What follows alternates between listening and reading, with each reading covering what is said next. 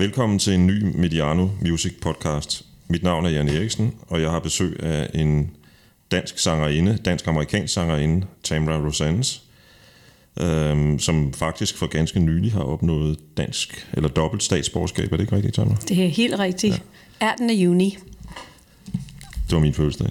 Ja. Øh, det har intet med sagen at gøre. Velkommen til, Tamra. Tusind tak. Øhm, Tamra Hope Rosanne, som du egentlig hedder, har optrådt på den danske musikscene siden begyndelsen af 70'erne i utallige sammenhænge. Siden er du blevet uh, the queen of Danish country music. Uh, som ambassadør for en forkædret musikgenre har du stået fast gennem tygt og tyndt. Og det vil jeg tillade mig personligt at sige tak for. tak. Uh, vi vender tilbage til countrymusikken og alle de andre uh, mange glæder, og sikkert også fordomme, du har mødt uh, lidt senere i podcasten. Øhm, og så vil jeg øvrigt lige huske at sige, ikke et sekund for tidligt med noget country i Mediano Music. Øh, jeg er stor fan af countrymusik. Øh, Tamra er aktuel med et nyt album med titlen Divided Heart. Øh, alene titlen siger jo noget om at stå menneskeligt og kunstnerisk mellem to kulturer, som, som jeg gætter på, at du har gjort i overvis. Uh, øh, det er et album, der er gennemsyret af kærlighed både til Danmark og USA i øvrigt. Uh, og jeg kan forstå, inden vi sådan går i gang, at du har været på jagt i, i nogle arkiver, både i Danmark og USA, for at kunne, kunne, kunne gennemføre det her projekt. Det er rigtigt. Vil du høre om det nu? øh, nej, bare ganske kort, ja. Ja, ja men øh, det har jeg gjort. Der er nemlig arkiver i øh, Aalborg, det hedder Dansk Udvandrerarkiver. Og øh, i min research for det her projekt, så fandt jeg ud af, at der var nogle arkiver i Elkhorn, Iowa og Blair, Nebraska. Og selvfølgelig skulle jeg tage derover og, og så finde ud af, hvad jeg kunne finde derovre. Det glæder mig til at høre meget mere om lidt senere. Yes. Første tilbage, til, tilbageblik på det, der satte dig i gang øh, i sin tid, vel sagtens både som menneske og kunstner, tror jeg. Du voksede op øh, i noget, som øh, jeg ikke er helt sikker på, hvordan jeg skal udtale. Croton on Hudson. Det er helt rigtigt. okay. I staten New York. Øh, og nu gør vi så det, vi tager et spring fra København nordvest, en regnfuld martsdag 2019 til 60'ernes USA, hvor unge hvide amerikanere vendte sig mod lidt af hvert, øh, blandt andet raselovene i de amerikanske sydstater. Sanger som øh, Woody Guthrie, hans søn Arlo, en periode også Bob Dylan, og din gode ven Pete Seeger mm-hmm. fik de unge mennesker til at synge med på protestsangene. Vi lægger ud med at høre ikke en egentlig protestsang, men nærmere en håbefuld gospel, som jeg tror alle kender uanset alder, nemlig øh, Tamras gode ven Pete Seeger med We Shall Overcome. We shall overcome.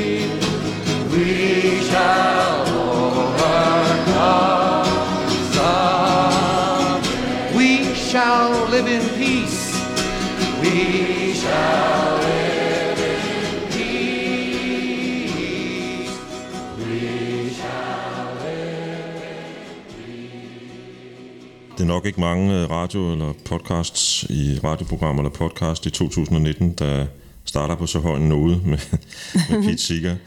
Øh, 60 år gammelt øh, indspilning næsten. Øh, hvordan lærte du Pete Seeger at kende i sin tid? Det er fordi uh, i min hjemby, Croton, som du lige nævnte, um, det ligger lige ved siden af uh, Pete Seegers by, som hedder Cold Springs, eller Beacon, New York. Og han øh, var forkæmper for miljøet, for Hudsonfloden, dengang i 60'erne var totalt forurenet, eller virkelig ulækkert. Og da vi svømmede ned ved um, vores lille park dernede um, som børn, så, så kunne det flyde et eller andet helt ulækkert fra kloakken lige forbi vores næse, fordi de kloakkerne gik lige ned i, i floden dengang. De vidste ikke bedre. Det lyder ulækkert.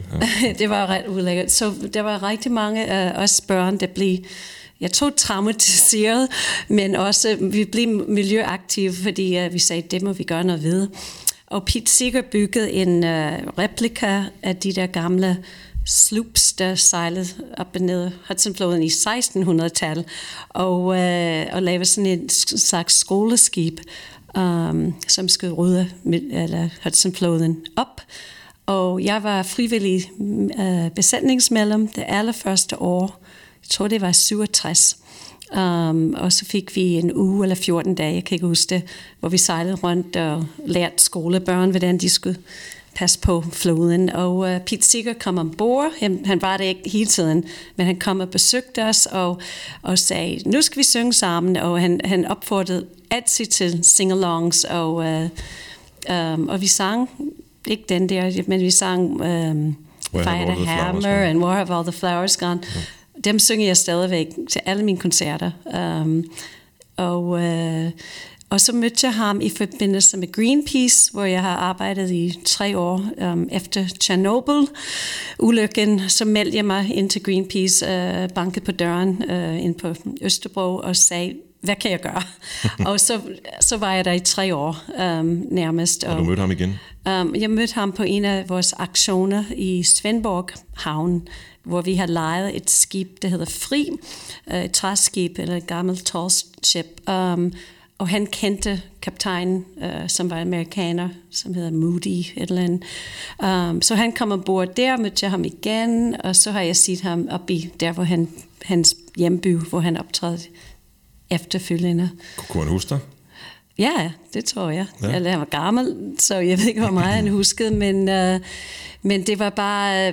Det har inspireret mig meget, det der med at synge, folk skal synge med, og det bruger jeg til mine koncerter, hvor jeg altid har nogle sange, hvor publikum skal være aktive også. Jeg synes, det er virkelig en god idé. Og det er også med til at skabe en stemning af noget ja. sam, sam, samhørighed. Ja, det plejer jeg at gøre lige i starten, nærmest anden sang. Øh, jeg synes, det er en meget god ting øh, at gøre. Pete Seeger var en Øh, amerikansk musiker, der i op gennem 50'erne specialiserede sig i blandt andet at finde gamle øh, standarder frem af gemmerne og genindspille dem. Og så blev han senere, det er blandt andet ham, der i sin tid gjorde Vimove kendt, den som, øh, ja, den hedder Vimmersvej på dansk med Bamse. Jo, ja, ja. Øhm, og, og senere hen er den jo så også blevet brugt i Løvernes Konge og alt muligt andet. Ja. Øhm, og så, og så arbejdede med Woody Guthrie. Ja, og så, også. og så blev han aktivist også, som du selv var inde på lige før ja. senere hen. Ja, og også i den originale folkemusikgruppe, der hedder The Weavers, hvor han også var med, mellem, um, det er før min tid, men efter uh, jeg kom hjem fra Danmark, uh, vi opdagede, min bror, uh, som er yngre end mig, uh, kendte Lee Hayes, som en, er en af de originale medlemmer som boede i næste, ligesom næste vej for, hvor vi bor. Og, så har man jo også mødt, og det er, det er virkelig uh, folkemusikkens uh, historie. Sådan, at det er helt vildt. Jeg har været ja. hjemme hos ham og høre ham fortælle historier, og det, det var sjovt. Name dropping. Ja, jamen, det er helt fint. Absolut. Uh, for, for ja, næsten, næsten, nu kommer der en masse navne om det lille øjeblik, fordi for næsten 50 år siden, øh, minus nogle få måneder, der deltog du faktisk i, øh, i den første Woodstock Festival. Det gjorde jeg nemlig. og jeg husker noget af det, men jeg men indrøm, det faldt mig mere og mere. Um, ikke, ikke kun på grund af det pot, jeg røg, men, uh, men også aldersfilter, det ved den. Uh, men um, og så har jeg set filmen så mange gange, så nogle gange min virkelighed, hvad jeg oplevede, og så filmen, det, det går lidt sammen. Hvad gjorde særligt indtryk på dig, at du kan huske? Det jeg husker, musik, uh, musikken øh, uh, stærkeste er to ting. Det var Crosby, Stills Nash, som uh, jeg oplevede, og, um, og det var et helt nyt lyd. Jeg har aldrig hørt sådan noget harmonier før på den måde med tre mænd og den, de der smukke harmonier og, uh, og bare akkorden, og det er bare fantastisk musik. Og øh, det var, jeg vidste ikke rigtig, hvem de var, og jeg kendte dem ikke ligesom som en gruppe, men individuelt fandt jeg ud af senere, at jeg kendte dem alle sammen, fordi uh, Steven Stills var fra Buffalo Springfield, som jeg kendte, og Graham Nash var fra The Hollies, som jeg kendte, og Crosby var med i The Birds, som alle selvfølgelig kendte. Men, um, men det der øh, sådan, fyrværkeri af de der tre stemmer, der lige pludselig fandt sammen, det var, det var virkelig en uh, eye-opener og ear-opener, og uh, Ja, og de har været meget med til i min karriere, noget med harmonier og være korsanger og, og øh, hvad hedder det, sætte pris på de der harmonier, hvor fantastisk det er at synge sammen med andre. Um, på en eller anden måde var de vel også baseret i, i den amerikanske folkemusiktradition lidt? Øh, meget, ja, meget. Som, som du jo kendte glemmerne på det ja, tidspunkt. Ja, med tre, three-part harmoni, men de havde kompliceret harmonier um, på grund af de akkorder, de havde i deres musik. Men, um, men det var en, en virkelig kæmpe, kæmpe oplevelse, og uh, det var ligesom, what? What is this, you know? Um, og så min næste, og måske endnu mere spændende, var, at uh, jeg sov der, um, jeg tror det må have været søndag aften, sov jeg i en telt med en dreng, jeg ikke kendte i forvejen, som jeg har mødt der på stedet, um, fordi jeg kan fortælle min historie senere, hvis I vil høre det, om hvordan jeg endte i Woodstock. Men, um, men vi sov der om morgenen, og det var tidligt om morgenen. Vi blev vækket af noget uh, musik, eller øh, sådan, og halvt sov, sovende, så sagde jeg, hold kæft, vi gider ikke høre musik nu, det er klokken øh, 6 om morgenen, eller 7 om morgenen, eller hvad det nu var. Og så blev det ved, og så, så vågnede jeg, og så sagde jeg, det er Jimi Hendrix og det var Star Spangled Banner. Det hørte jeg sådan halvt sovende, og så løb jeg ud til teltet og ned på pladsen, og det var ikke så langt heldigvis, og jeg nåede at blive uh, Hendrix. Um, og der, jeg husker, at der var ikke særlig mange, der var der, fordi folk sov. De det var sov. også tidligt. Det var meget tidligt, og folk har været... Eller, jeg var ikke alle tre dage der, jeg var kun uh, lørdag og søndag, men... Um, der var ikke så mange. Jeg, jeg ved ikke, i min erindring jeg husker det, som om det var 300 mennesker, der sad og så det. Men jeg så det, og det var selvfølgelig mind-blowing. Det var mindblowing, og vi, vi sidder altså, mine damer her, tager, sidder, sidder jeg her og taler med en, en, en kvinde, der var til stede, da Jimmy spillede Star Spangled Banner på Woodstock Festivalen. Um, et af de mange definerende øjeblikke i rockmusikkens historie, må man sige. Ja. Um, hvad var det, der, der fik dig til Woodstock? Du antydede lige før, der var en historie. Det. Ja, jeg boede ikke så langt væk. Min by der, det var cirka halvanden time øh, syd for Woodstock, og øh, det blev reklameret, og, og jeg var kun 16 år, og min veninde og mig sagde, vi, det vil vi gerne, og øh, vi kunne køre bil, men kun om dagen. Vi havde ikke nat, night license yet, vi havde kun day license, og vores forældre sagde, det må vi godt, men vi skal sove i hendes onkels hotel, der ligger deroppe i Catskill Mountains deroppe. Um, hvis vi lovede det, at vi sov der, så kan vi komme med om søndagen til eftermiddags, eller dagen der, den sidste dag. Så kørte vi op lørdag, um, og vi kørte lige forbi hotellet og vinkede på den, og så kørte lige så tæt vi kunne komme til pladsen og parkerede bilen, og det var sådan en jeep, sådan en open military jeep, som hun havde, og det var, det var et fedt billede, øh, øh, jeg har. Og, så gik vi sådan et par miles eller flere ned til pladsen, og kom bare ind gratis. Vi havde billetter til øh, søndagen, som jeg stadigvæk har, fordi den ikke blev brugt til mm, noget. Den gemmer du simpelthen? Ja, den har jeg ja. hjemme hængende. Og, øhm, ja, og så gik vi ind, og øh, 16 år gammel, ikke sådan nogle ikke rigtig hippies endnu, sådan lidt wannabe hippies, øh, men øh, der var alle dem fra New York City, alle de der rigtig citattegn, rigtig hippies, øh, mm. øh, der var der. Og så, så vi fik virkelig oplevet um, bare den der energi og eller bare at være sådan ung og være alene sådan et sted, det var, det var lige så meget indtryk, som musikken var. Bare at være i det her atmosfære. Og, øh, jeg vil gerne, øh, undskyld, ja. afbryde dig, men, men vi snakker lidt videre om det bagefter, inden vi rejser til Danmark sammen med dig. Ja. I, jeg tror, det var 73, ikke? Øh, 72. 72, ja. ja. Øh, så, så skal vi lige høre Joni Mitchell synge øh, Woodstock. Åh, oh, ja.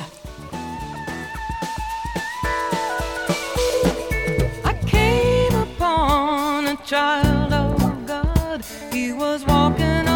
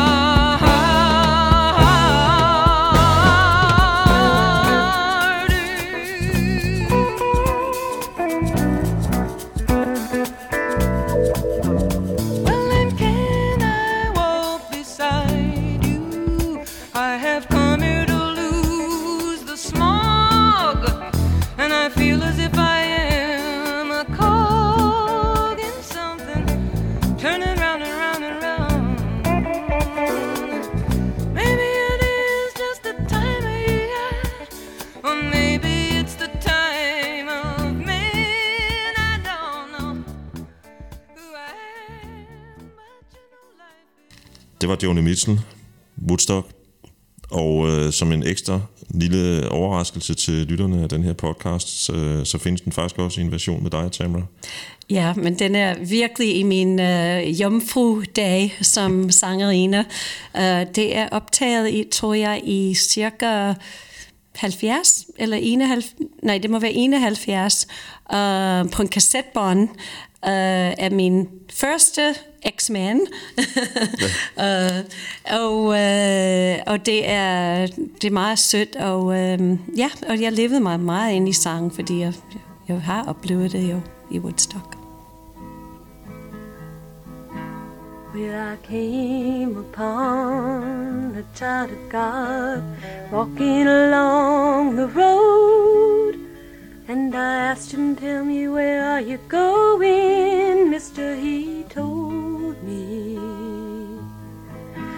said, I'm going on down to Yasker's farm, joining a rock and roll band camp out on the land, try to set my soul free. We are stardust, we are golden, and we've got to get ourselves back to the garden.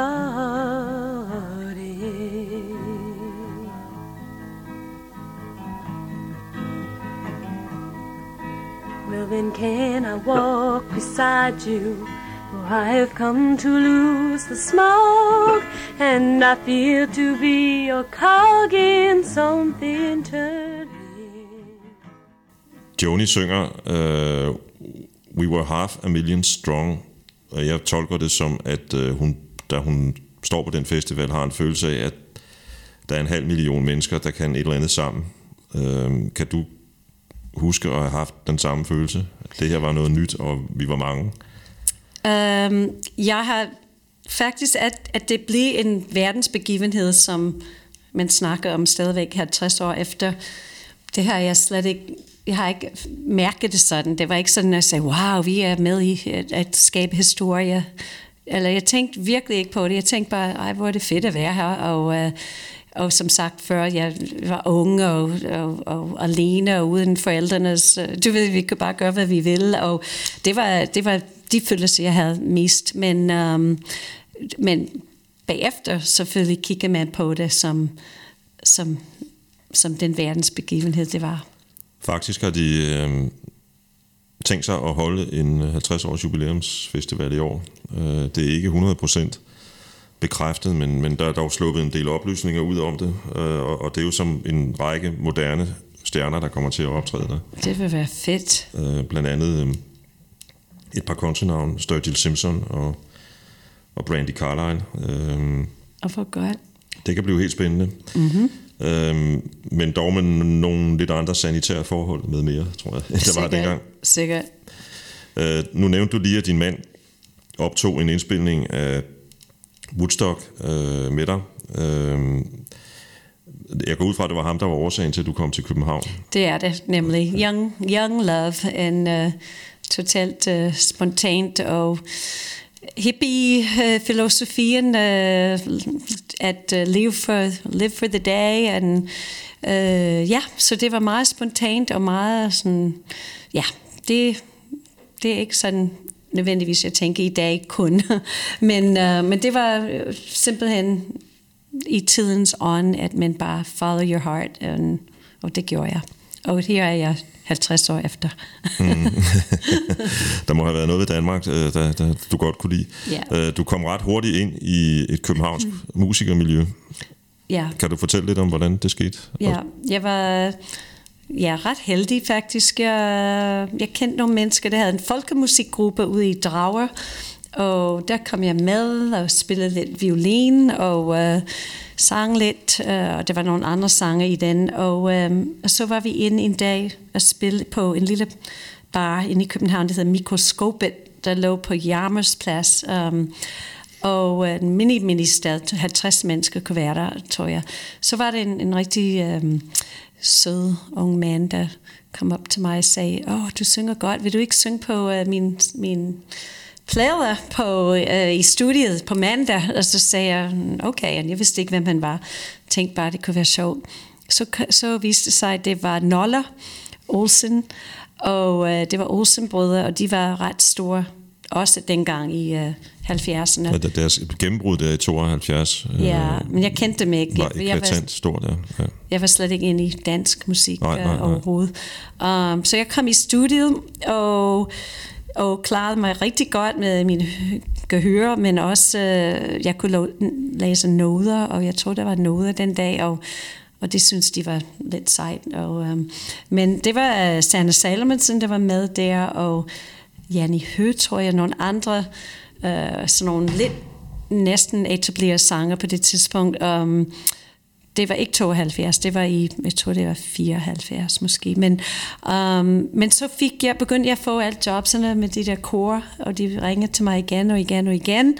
Og jeg begyndte at nærmest leve af at synge kor for danstop, meget, meget danstop. Og, uh, men det var sådan en håndværk ting, og det var, det var noget, jeg var synes var sjovt, og det gav gode penge, og uh, vi blev forkalet af Ben Fabricius Bjerre, for eksempel. Han ejede det der metronome pladeselskab, og han gav til store frokoster og alt muligt i pauserne, og vi kom øh, og drak øl og kom tilbage, og uh, okay.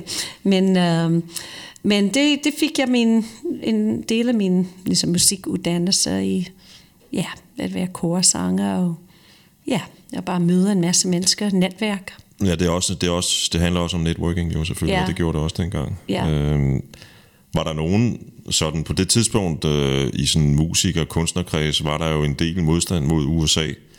Øh, det var vi er, vi lige ved her i 74 at få afsluttet Vietnamkrigen. Øh, mærkede du nogen fordomme på den måde? Øhm, nej, fordi jeg sang øh, for eksempel alle de der protestsange og fredssang, og det, det stod jeg for. Jeg kom lige derover fra, uh, fra Woodstock og tog det med herover, og det var det, jeg sang dengang. Det var folkemusik, og uh, så jeg var, jeg var en af de venstreorienterede, eller folk, der i hvert fald troede på uh, fred, og ikke Nixon, og du ved, så, ja. så jeg var taget godt, godt imod.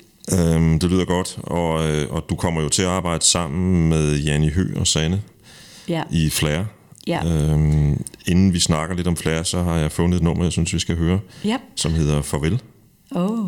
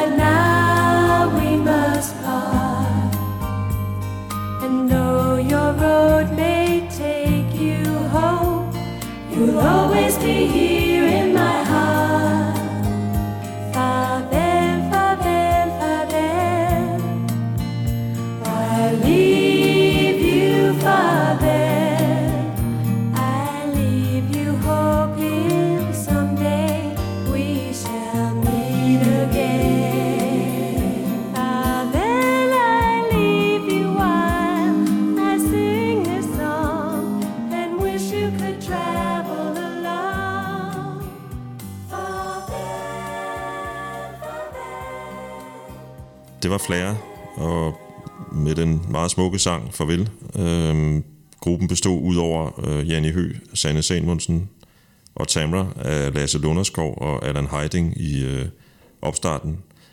Øh, og, og, og så var der selvfølgelig også øh, orkesterlederen Peter Kragerup som en, en, en, en, en meget vigtig mand i den her sammenhæng. Øh, der, hvad var egentlig ambitionerne med Flere? Jamen, i, virkeligheden, vi mødte hinanden gennem de her korarbejder, jeg lavede, og så Peter Kraup var leder, korleder for nogle sessions, og, og så, jeg, ved, jeg kan ikke huske, noget, det var ham, Alan Heiding, der havde ideen til at lave sådan en supergroup med en masse flotte stemmer, og um, Peter var arrangøren, og, og vi andre sang, og det var, ja, vi, vi, vi synes bare, vi ville lave nogle flotte, kom, uh, smukke, øh, arrangementer, korarrangementer, og, øh, og så indspillede vi en single, Ticket to Ride, Beatles, um, og sendte det til Hank Marvin, og hørte om han, Hank B. Marvin fra The Shadows, om han ville være interesseret i at producere den, en, en LP dengang. Og så skrev han tilbage, det vil han gerne, men så skal vi til Abbey Road Studio, hvis han skal producere det. jeg har aldrig sunget solo før i mit liv i en studie. Og allerførste gang jeg sang den her Farvel, vi lige hørte, var i Abbey Road Studio med Hank Marvin som producer. Eller det blev ikke større en dag. Det kan kun gå ned ad bakken efter det. Nej, det var også, det var også stort. Han var jo, øh, han var jo en fantastisk øh, guitarist, eller er det vel formentlig også stadigvæk. Ja. Øhm, og der er jo et eller andet med, at det næsten blev en lille smule større over i Abbey Road-studiet, for jeg tror, der var et medlem af The Beatles, der pludselig dukkede op, øh, ja, men, mens I øh, indspillede. Ikke, I, I kom ikke ind i studiet, men, øh, men det er en af mine store, øh, eller jeg har kun to fortrydelser i hele mit liv, og en af dem er, Paul McCartney stod øh, nærmest, øh, hvad skal man sige, 10-12 meter ned ad gangen i Studio B, og vi var i Studio A, eller hvad det hedder, one or two, and, um, og så var han der, og, og jeg var kæmpe Beatles-fan, det kan jeg også fortælle om, hvis du vil høre det, at jeg har set Beatles tre gange i Shea Stadium to gange også. Det vil jeg meget gerne høre om. Du taler Men, med en, øhm, øh, en enorm Beatles, eller meget stor Beatles-fan, Ja. og de der Shea Stadium-koncerter er jo lige så F-prik øh, legendariske som øh, Ja, Woodstock-festivalen. men ja, I'm a walking name dropper.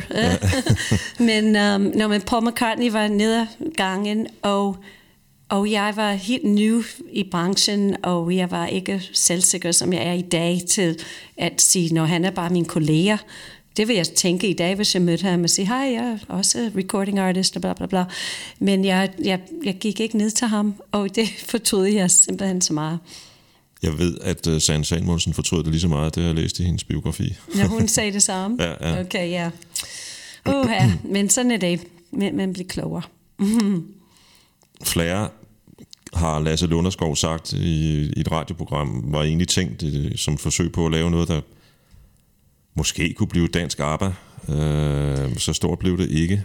Øh,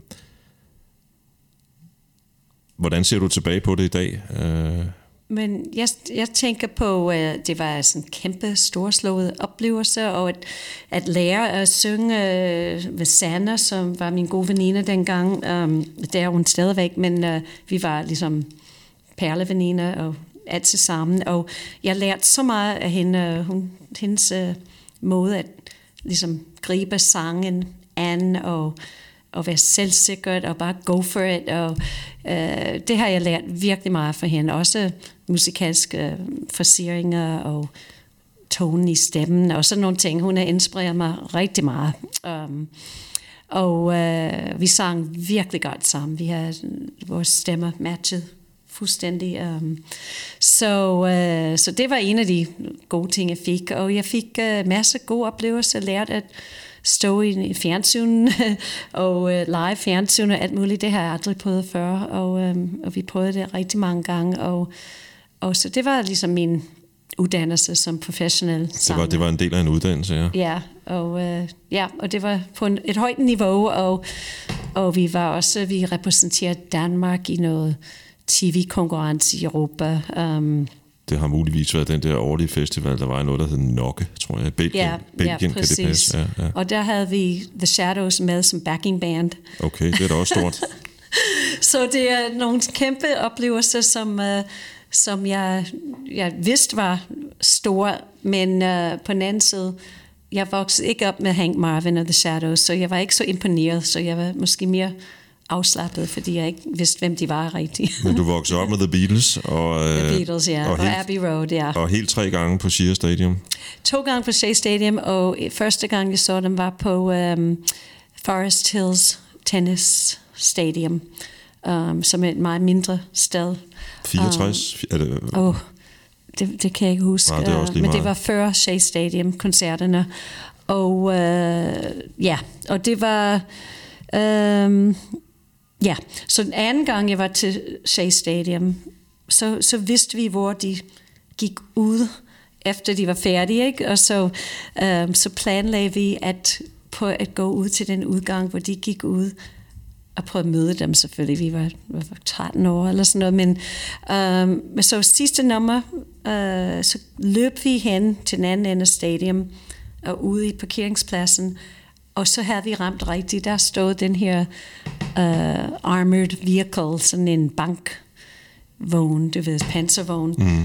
hvor de, men de var allerede i det, men vi kom så tæt som mig, der er sådan en meter væk fra, og Paul var lige i vinduet der, sådan, du ved, så jeg kom meget tæt på ham. To gange Igen. i dit liv. Ja. Ja. Kunne du høre musikken? Altså når man ser de der, den der dokumentarfilm, der er lavet øh, om, om Shea Stadium-koncerten. Ikke så meget. Det var, de har heller ikke særlig meget øh, udstyr med, tror De jeg havde ikke. stort set ikke noget. De spillede jo øvrigt over øh, højtaleranlægget på stadion. Ja, men det er så langt ud. Men, ja. um, men vi, var, vi så girafferne, og vi, uh, vi følte, de kiggede på os selvfølgelig. Ligesom, selvfølgelig, de- han fik øje på mig, selvfølgelig, tænkte jeg. Ikke?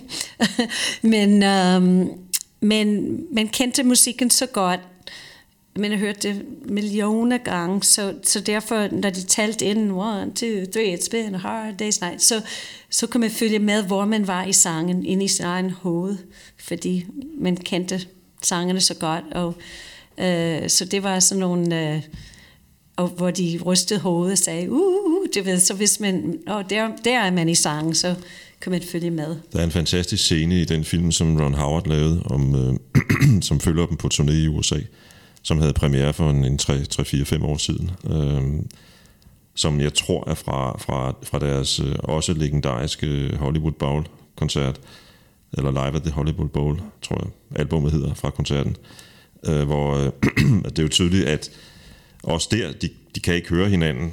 Øh, det eneste, de rigtig har at gå ud efter, er, øh, at de kan se Ringos, øh, altså de kan se ham... De kan ikke, Ja, de kan ikke høre, men de kan se, han slår. Ja, ja, ja. Og, Og de så- kendte sangs også så godt, ja. så, selvfølgelig, så, så man kan godt komme, eller, og jeg har også været i mit liv, hvor man ikke kunne høre monitoren, eller kunne ikke høre sig selv, og, og så må man bare hænge på og, Ja. og bruge sin musikalitet og, øh, Og så- og så- rutine til... Præcis. Men så er der på et tidspunkt, så sætter Ringo tempo lidt, eller undskyld, Ringo sætter tempoet lidt op de har åbenbart tabt tråden lidt, eller, eller tempoet Nå, er dalet. okay. Okay. Og, så, og så bagefter går John Lennon, John Lennon hen til ham og siger tak. Nå, Det er, Okay. en, det er en fed lille sådan, du ved, øh, en scene fra en arbejdsplads, Ja, ja. som så er en scene i, i, i Hollywood. Ikke? Ja, det er rigtigt. Øhm, på et tidspunkt øhm, stopper Flair, øhm, og, og du laver rent faktisk en, en country-gruppe på det tidspunkt. Det, jeg mener, det er 1978. Ja. Øhm, men, men, men det bliver sådan forholdsvis kortlivet øh, projekt, Ja, ikke? men det var med Niels Tuxen, som var country-ekspert på det tidspunkt, og uh, det er faktisk ham, der fik mig til at synge country. Um, fordi på det tidspunkt lavede jeg kun lidt pop og lidt kor og lidt folk, folk, folk troubadour-agtige ting på min guitar. Men, uh, men vi lavede den, og det var super godt, og øh, det holder stadigvæk i dag, når man hører det. Det er virkelig godt. Um, men øh, så var det sådan, at han flyttede til Tyskland, og Kasper Marot, den anden guitarist, flyttede til USA, og ja, og så og Jørgen Klubin, han var, det er fra dansorkester, han var vores trommeslager. Okay. Og øh, han, ja, det, det, det holdt bare ikke, men det var rigtig, rigtig sjovt, og øh, ja, det var, det var også en øvelse at, at lære, hvad det for noget musik var, og, og det vendte jeg tilbage til senere i øh, midt-80'erne, begyndte jeg at komme tilbage til at blive interesseret i country, fordi min bror flyttede til Nashville, og jeg begyndte at besøge ham, og så begyndte vi at skrive sange sammen, og jeg begyndte at skrive med andre der i Nashville, og lave demos, og shoppe lidt min musik lidt rundt til nogle forlag, og så blev jeg helt beat af country. Det er jo ikke nogen hemmelighed, at countrymusik har været en lille nichegenre i Danmark i mange år, øh, indtil du, især du, men også andre, kom og bragte countryen ind i den danske, på den danske musikscene. Øh, var det, ja, nu stiller jeg sådan lidt ledende spørgsmål, mm. men var det svært at komme til med din countrymusik her i Danmark på det tidspunkt? Du, du siger midten af 80'erne. Det var meget svært. Der var ingen nogen, der ville have det. Uh, øh, fordi alle snakkede, eller sang på dansk på det tidspunkt, og, og country var ydt. Så, og jeg sang på engelsk country. Det var totalt ydt. Og, um, øhm, så jeg sang kor på det tidspunkt i uh, øh, Tjene Penge med Søs Finger og Thomas Helmi og Nana um, øhm, på deres turnéer. Men, uh, men kæmpede og skrev sang og gik til sådan nogle workshops i Nashville og og prøve at dyrke det, prøve at lære noget om det. Og, øh, og så jeg fik et countryband op at stå. Det hedder One Night Stand Band. og øh, der var ingen pladeselskaber, der var interesseret. Men så skete det der noget i 91, at Billy Ray Cyrus øh, havde en, en crossover hit med pop og country um, og rock and roll, eller hvad man kalder det, Icky Breaky Heart. Og øh, og lige pludselig kunne alle de der pladeselskabsfolk se dollartegn eller kroner i øjnene, og, øh, og så fik jeg i den periode der tre opringninger for tre forskellige pladeselskaber, om de vil lave, de vil lave soloplader med mig, og um, for ligesom en dag til den anden, og jeg tror også, de hører, at når de vil gerne have mig, og så den næste sag, altså Paul Brun ringede og sagde, du skal ikke signe med nogen, du skal have mig. Og så sagde jeg, ja, men jeg vil også have dig, fordi han var den bedste, og jeg kendte ham også. Så. men ja. det var Billy Ray Cyrus' crossover hit, der var turning point, tror jeg. Kom til at åbne nogle døre for dig. Øh. Ja, og for i mit, eller pladerbranchen, lige pludselig kunne se, at country kan bruges til noget. Og det var ikke kun corny country, og kun... Um... Jamen, der var jo også der var jo også en masse om med eller, eller uden rette fordomme i, for, i forhold til sådan noget politisk med øh, sydstater og countrymusik. Og ja, men det er, det er også med ret, øh, i, fordi det var bygget på, der, på nogle af de der ting. Um, men så kom for eksempel Loretta Lynn, der begyndte at synge sådan nogle feministiske sange, og øh, som lige pludselig hun gik imod den der strøm, at øh, kvinderne skulle blive hjemme, og alt det der. Hun har en masse sange, det handler om det, som jeg synger med mit nyt band, Tamara and the Rowdy Cowboys. og, øh, men, øh, men ellers var det også da jeg mødte i Nashville og gik rundt til de der forlag i midt 80'erne, nej, slut 80'erne, med nogle fede so- sange, hvor, drinking songs, hvor jeg sang dem, så sagde de, Tamara, det er nogle rigtig gode sange, men det er aldrig damen, der drikker. og så sagde jeg, what? Eller fordi man kommer fra Danmark, hvor ligestilling har været meget lang tid, og dernede i sydstaterne, der var de der lidt uh, good old boy typer, der var uh, CEO i det der Det er sjovt, du nævner, forlag. det er sjovt, du nævner det, fordi jeg, jeg stod engang, du kender selvfølgelig de der mange barer, der er langs med, øh, med, øh, med hovedgaden i Nashville, Ja. hvor øh, man hører mere eller mindre autentisk øh, countrymusik. Det, det er ikke desværre... Øh, jeg var der i 2010, og jeg var der igen i 2016, og bare, på bare de seks år havde det forandret sig lidt, fordi det, i dag er det mest sådan noget on request, altså hvor folk øh, putter en mønt i, i, øh, i den der spand, der går rundt. Det er sådan, de lever jo, de mennesker.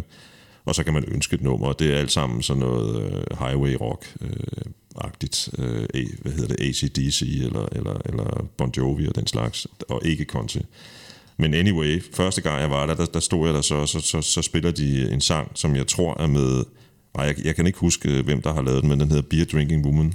Nå, okay. Øhm, og så står jeg sådan og snakker lidt med en mand i baren, og, og så siger han til mig, at den der sang, den, den var en revolution, da den kom frem, og sådan noget. Så siger jeg, hvorfor det? Altså, den handler om, den handler om kvinder, der drikker øl. Det Ja. sker hver dag i Danmark, hvor jeg Ja, kommer fra. men det var det. Det, det, men det, var, det, det hørte sig bestemt ikke til en Nashville på det tidspunkt. Nej, der. ikke der. Um, ja, det, det mødte jeg også. Uh, og min Rub It In-video, som vi, vi lavede der i 92, uh, vi sendte den over til CMT, Country Music Television, og, og de censurerede den. Lie beside me on the sand.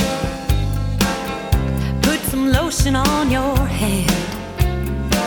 Come on make me feel nice. Then kiss me once or twice and say you love me again.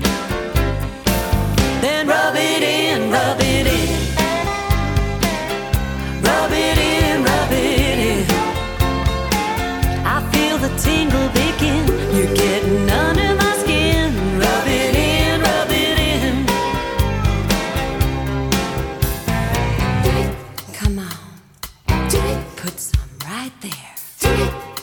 There? Yeah, there. All right. Mm, I'll rub it in. And turn your radio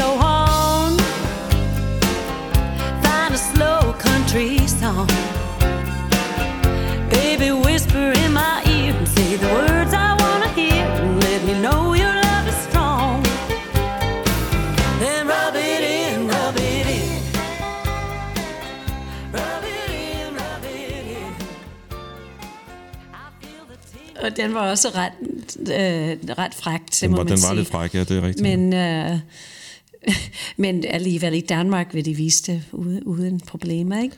Men jeg vil lige sige en ting, at øh, nede på Broadway nu i Nashville øh, er der i et sted, der er super godt og har kun det fedeste øh, honky-tonk music. Uh, det hedder Roberts Western World. Um, det er, så der kan man altid gå, og man får det bedste af det bedste af det bedste. Det er et rigtig godt tip, der lige blev givet Ja. videre her, og jeg skal sørge for, at det kommer til at stå på, på vores site, så Ja. folk kan se det der. Roberts Ja. hedder det. Øhm, vi skal høre dig fra, jeg tror det er den første plade, du lavede på Medley, med øh, Would You Lay With, with Me, som hvor øh, du nævnte dem tidligere, Nana og Søs Finger også synger med.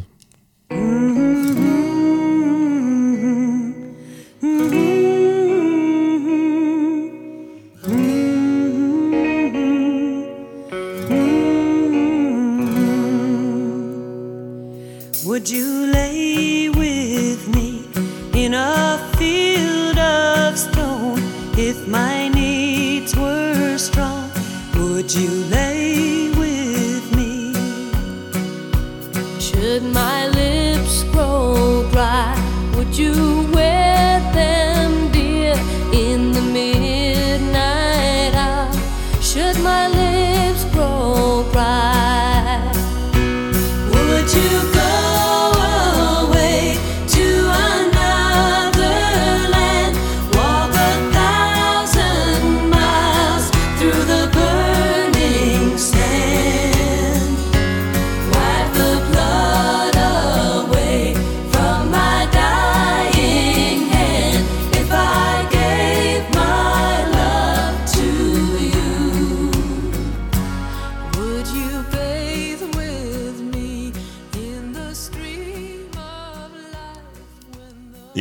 når frem til øh, den sidste plade, som du har udsendt, øh, Divided Heart, så skal vi lige snakke en lille smule om øh, din trio sammen med Lis og Sanne i 2001, mener jeg det var. Øh, hvordan opstod den idé? Det er en idé, jeg havde i nogle år, at jeg vil gerne synge med nogen. Undskyld, um, lave sådan nogle uh, harmonier, uh, ligesom jeg lavede her på den her Would You Lave With Me med Søs og Nana, fordi der er ikke noget bedre end at synge sammen med nogen, der synger godt, hvor man klinger godt, og uh, det er hvor det lyder bare som himmel. og så Sanna og mig har vores fortid med uh, Flair, og uh, jeg har altid vil synge med hende igen. Og jeg vil også synge med Lis, og, uh, og jeg vidste, Sanna og Lis havde en, en lang historie sammen. Så tænkte jeg, det vil være helt det rigtige um, besætning. Um, så jeg ventede i lang tid med at sige det til, til Sanne. Um, og lige pludselig, som, jeg ved ikke, hvad det er, det er en intuition, jeg har i hvert fald når, når man siger, nu er det nu, eller det kom ud af, ligesom lyvende ud af klar himmel, så jeg bare, nu ringer jeg til hende, fordi det føles rigtigt. Og så kom jeg over til hende, og så i løbet af fem minutter, hvor jeg forklarede det, så sagde hun, det vil jeg gerne.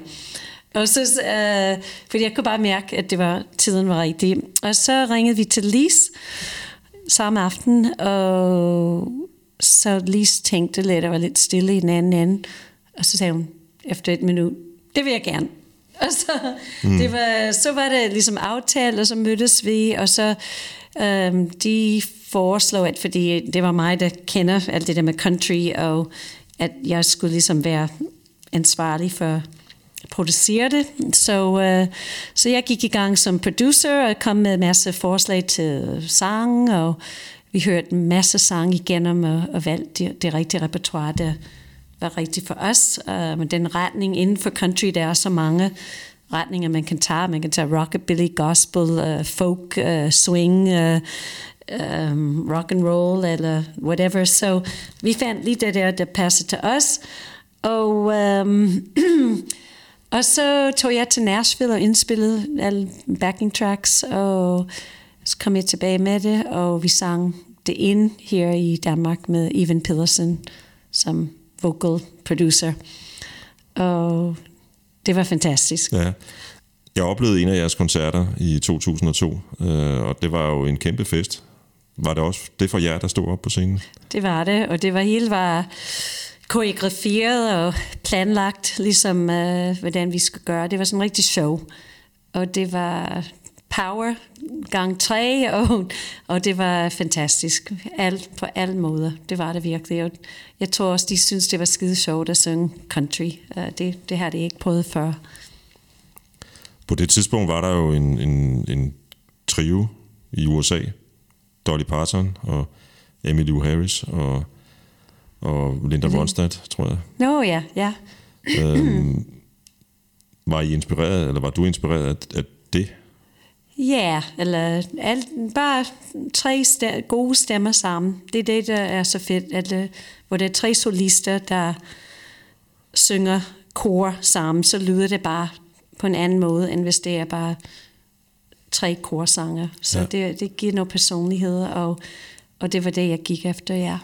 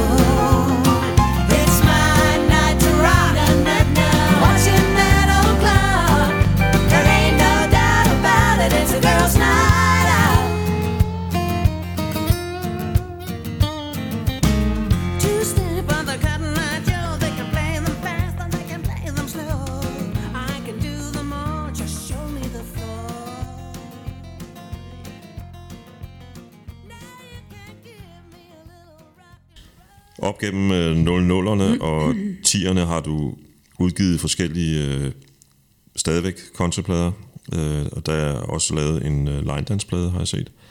Det nyeste projekt, det hedder Divided Heart. Kan du ikke fortælle os lidt om, hvad det egentlig er? Det kan jeg. Det er min baby. Um, det er, fordi jeg er lige blevet dansker, um, og er stadigvæk amerikaner. Og, uh, Ja, ja, du, simpelthen, du, har- du har lige fået dit dobbelte statsborgerskab, som vi sagde i begyndelsen. Ja, her. den 18. juni 2018. Det tog fire år at få det, fra den dag jeg søgte øh, og begyndte processen, indtil jeg fik det. Og jeg har sagt, at jeg vil, når jeg bliver det, så vil jeg udsende en CD, der handler om de her øh, delte hjerter, hvordan man har identitetskrise, når man lige pludselig hører til to, eller ikke lige pludselig hører til to lande, men skal nu kalde mig selv dansker og amerikaner. Og og jeg begyndte at tænke, hvor er mine rødder stærkest, og, um, og, og, det, og så begyndte jeg at tænke på danskerne, der tog til USA i, der i 1850 til 1920. Der var sådan en helt øh, udvandring. 300.000 Der var danskere. 300.000, ja, det er rigtig mange faktisk. Ja en tiende del af det danske befolkning. Og så tænkte jeg på deres historie, og så tænkte jeg, at jeg har aldrig uh, rigtig dyrket noget af det der um, i USA, på nær noget, jeg kan fortælle lidt senere om uh, en, en tilfælde. Men, um, men ellers, uh, jeg blev begyndt at læse historien, og jeg læste først uh, det der Moberg, uh, svenske udvandrere, om, om deres historie. Og så begyndte jeg at øh, forske i det, og så fandt jeg ud af, at der var arkiver i Aalborg og i USA, det hedder de danske arkiver. Og så fik jeg lov til at øh, øh, forske og kigge på de her gamle breve og digter og historier, som de, de danske pionerer har skrevet helt tilbage i 1850. Og øh, jeg skal gå med sådan plastikhandsker på, og man må ikke røre det og alt det der. Og nogle af de der digter var så rørende, at jeg græd nærmest i arkivene og ødelagde en af dem faktisk. Det, jeg visker det. Men, øh, men øh, og det, så fandt jeg de her digter, og så skrev jeg melodier til de her sange. Um, og så fandt jeg også oversættelser af danske sang, som Det var en lørdag aften for eksempel, um, som uh, er skrevet nu på engelsk, um, og i Østen stiger solen op på engelsk, og der er et yndigt land på engelsk, og dem har jeg også indspillet. Og det var en lørdag aften med Nils Havsgaard. Det er Og det er ham, der synger med på det nummer der? det er ham, der synger med. Og, øh, og så har jeg skrevet mine egne beretninger om mit eget øh, journey, eller hvad det hedder, herover til Danmark, og alle de følelser, man har, når man savner sit hjemland. Selvom man hører til, og selvom man føler, man elsker sit nyt land, øh, der er altid øh, trang til at tage tilbage, der er altid trang til at øh, snakke med dem og til dufte de gamle dufte og se de gamle fugle, som man ikke kan se i Danmark. Og du ved, sådan nogle ting, der er barndomsminder, der står meget stærk. Og øh, Bortset fra affaldet i... ja, det vil jeg undgå at, at tænke på.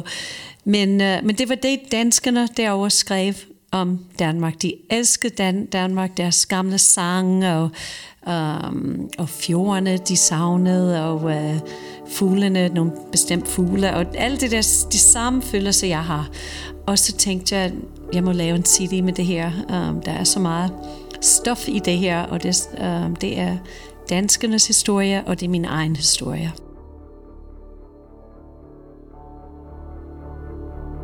Over the ocean, over the fence, over the limit, got no defense. Over the line, over time. Want something new, wonder what I'll find. A divided heart.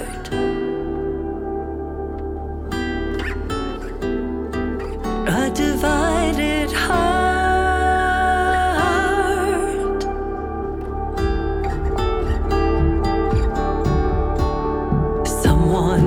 churches. Some someone to preach. Almost out their reach. Satisfaction never guaranteed. But sometimes you gotta go for what you need. A divided heart.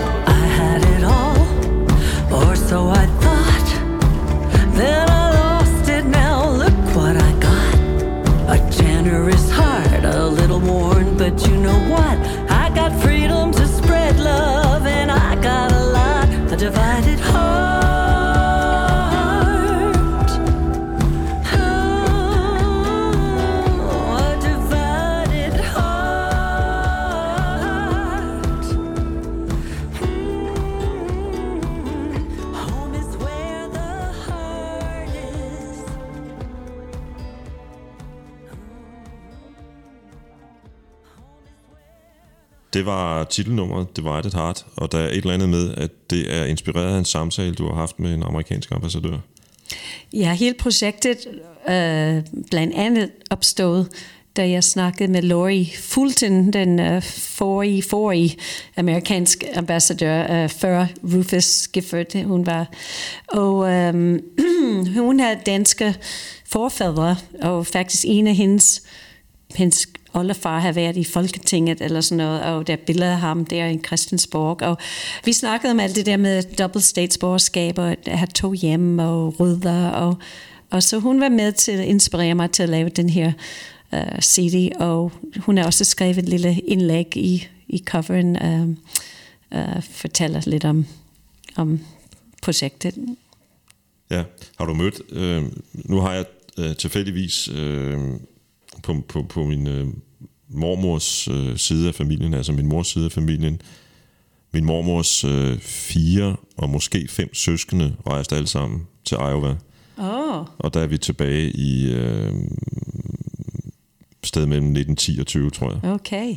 Øh, så jeg har sådan lidt, øh, jeg har aldrig studeret det nærmere, men har lidt interesse for, for Iowa af samme grund. Ja, Øhm, altså det får mig så til at tænke på, da du så var derovre og researche, mødte du nogle efterkommere af nogle af de Ja, danske? ja. Jeg mødte masser, og, øh, eller blandt, ikke kun på arkiverne, men jeg var også inde på Dansk Indvandrer, eller Immigrant, Danish Immigration Museum. Um, og dem, der havde cafeterien der, og dem, der kørte hotellet, de havde alle sammen danske navne, og der var rigtig mange danskere, og øh, de, nogle af dem snakkede sådan en gebrokken dansk. Jeg kunne virkelig blære mig, men jeg kunne snakke rigtig dansk. det var for første gang i mit liv.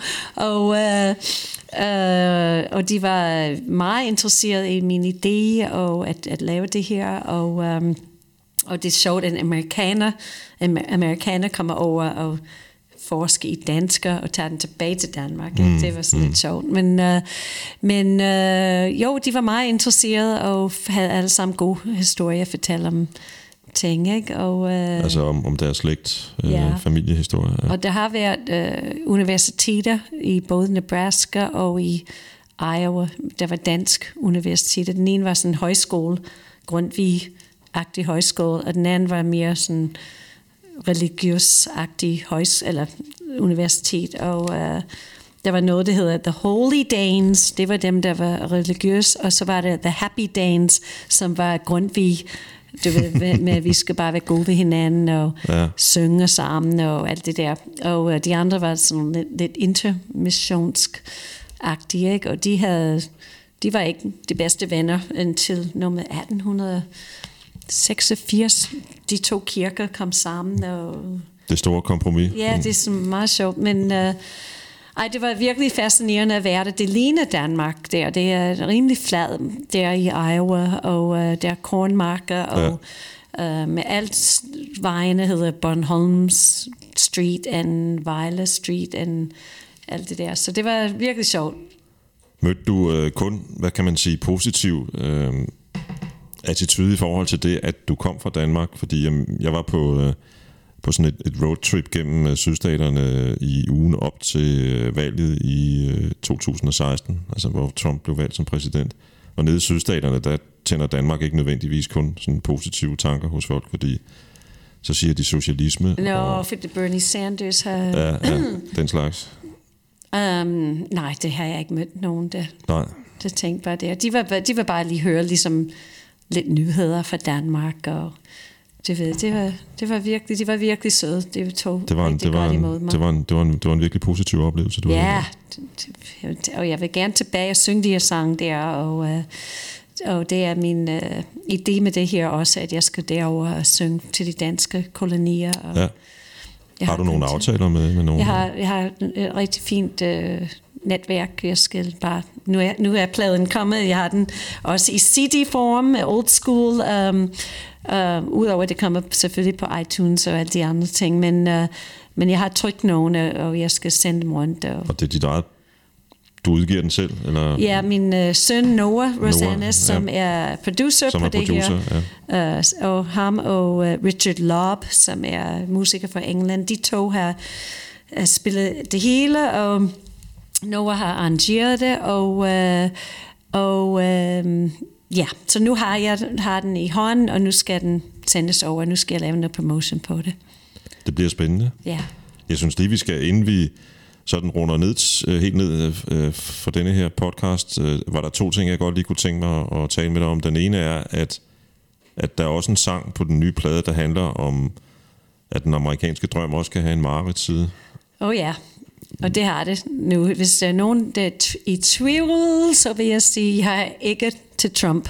Så, øh, og, øh, og jeg er aktiv i Democrats Abroad i Danmark og, og sådan noget. Men, um, men den her sang handler om uh, Nightmare in the American Dream. Uh, sangen har jeg skrevet. Det handler om de danske pioneres udfordringer, da de kom derover med um, naturkatastrofer, tørke og havl og sult og kol- kolera og um, alt, der kan gå galt, gik galt. Og de kom alle sammen med en håbe, at det vil være nemt og alt det der, men det var det ikke. Um, og um, jeg så sangen slutte med, at frihedsgudinen snakker med os og siger, um, vi skal værne om alle de der værdier, som USA er bygget på, og uh, vi skal keep the nightmare out of the American dream. What's that distant, almost holy light? Lit up crimson red in the night. Coming closer, reality. Prairie fire chasing after me, a nightmare in the American dream. Plowed my land for many a long day. Planted my crop in the old fashioned way. A hundred hungry buffalo came like thieves in the night. Saw my work was in vain with the morning light. A nightmare in the American dream.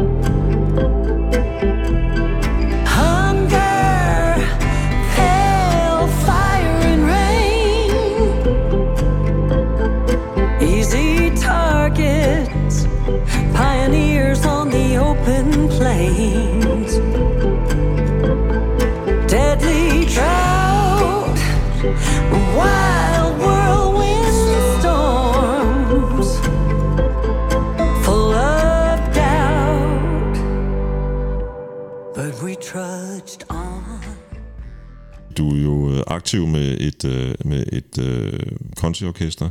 Ja. Øhm, og, og I spiller øhm, sange, primært fra mellem 59 og 62, er det rigtigt? Ja, det er en meget, meget snævret, nørdet øh, ligesom genre, vi har øh, valgt, det hedder honky tonk, øh, men det er med en bestemt lyd, der var ligesom frem dengang, og vi har indspillet vores CD øh, med de gamle mikrofoner og gjort det, så det lyder på den old school, totalt old school, ikke? Og vi klæder os ud old school, og øh, vi, øh, vi bruger ikke noget high-tech, det er low-tech hele vejen, og, øh, og det er ret sjovt at, at tage sådan en lille bitte genre inden for country, men det er også noget fed musik, det der honky-tonk. Det er både tårperser og flotte ballader, men det er også totalt gang i det. Um, jeg sad og lyttede til det i går, og jeg måtte da flere gange undervejs uh, råbe jiha, fordi yeah, det, det er godt. det, er virkelig, det, er en virkelig, det er en virkelig fed plade, den der. ja, men det Øh, er og den rigtig fint. Uh, Og den fortjener faktisk, at der bliver gjort lidt opmærksom på den.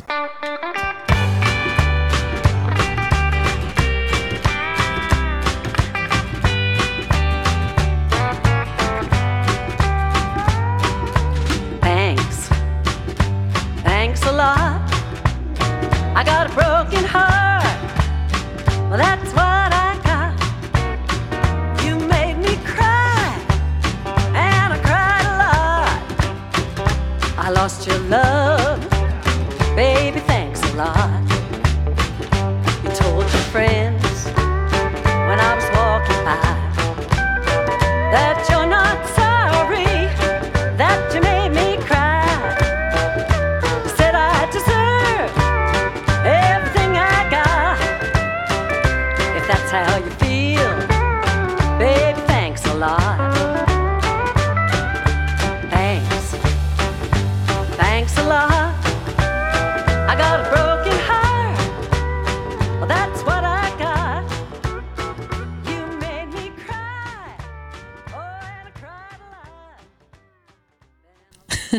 Tamra and the Rowdy Cowboys. Tamra and the Rowdy Cowboys, ja. Øhm, vi skal til at sige uh, tak for i dag, og tusind tak, fordi du kom. Det var Øh, og rigtig vi, dejligt. vi lukker ned med din uh, version, som du nævnte før, at det var en lørdag aften. med Niels Havsgaard på dansk, og mig med, på den engelske version, der er oversat af nogle øh, danskere derovre i USA.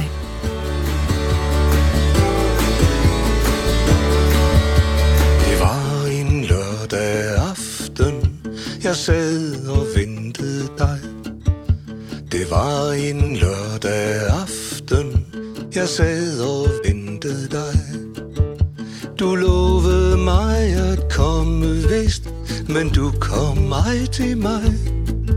Du lovede mig at komme vist, men du kom ej til mig.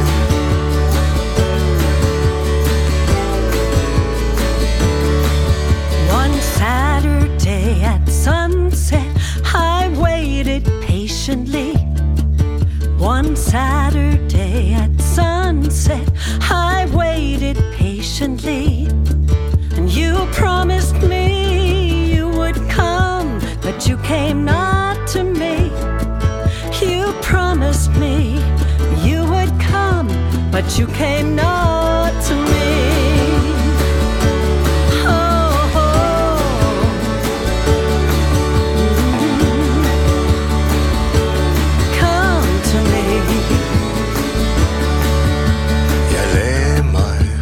Sengen og græd så bitterligt. Jeg lagde mig på sengen og græd så bitterligt. Og hver en gang at døren gik, jeg troede det var dig. Og hver en gang at døren gik, jeg troede det var dig. I lay upon my bed and I wept so deep.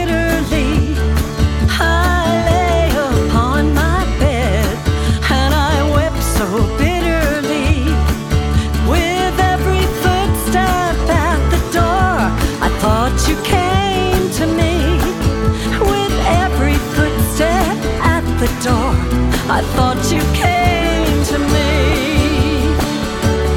Come to me. Ooh, come to me.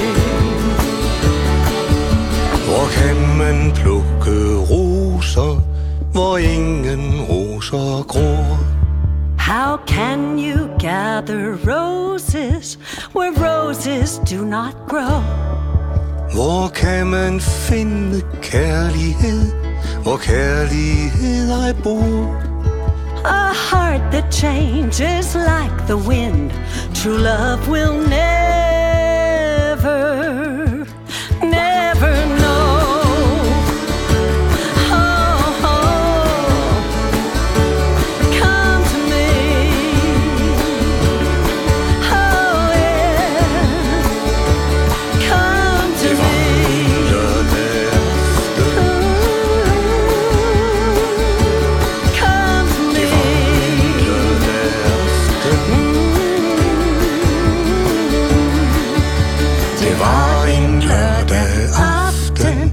jeg sad og ventede dig.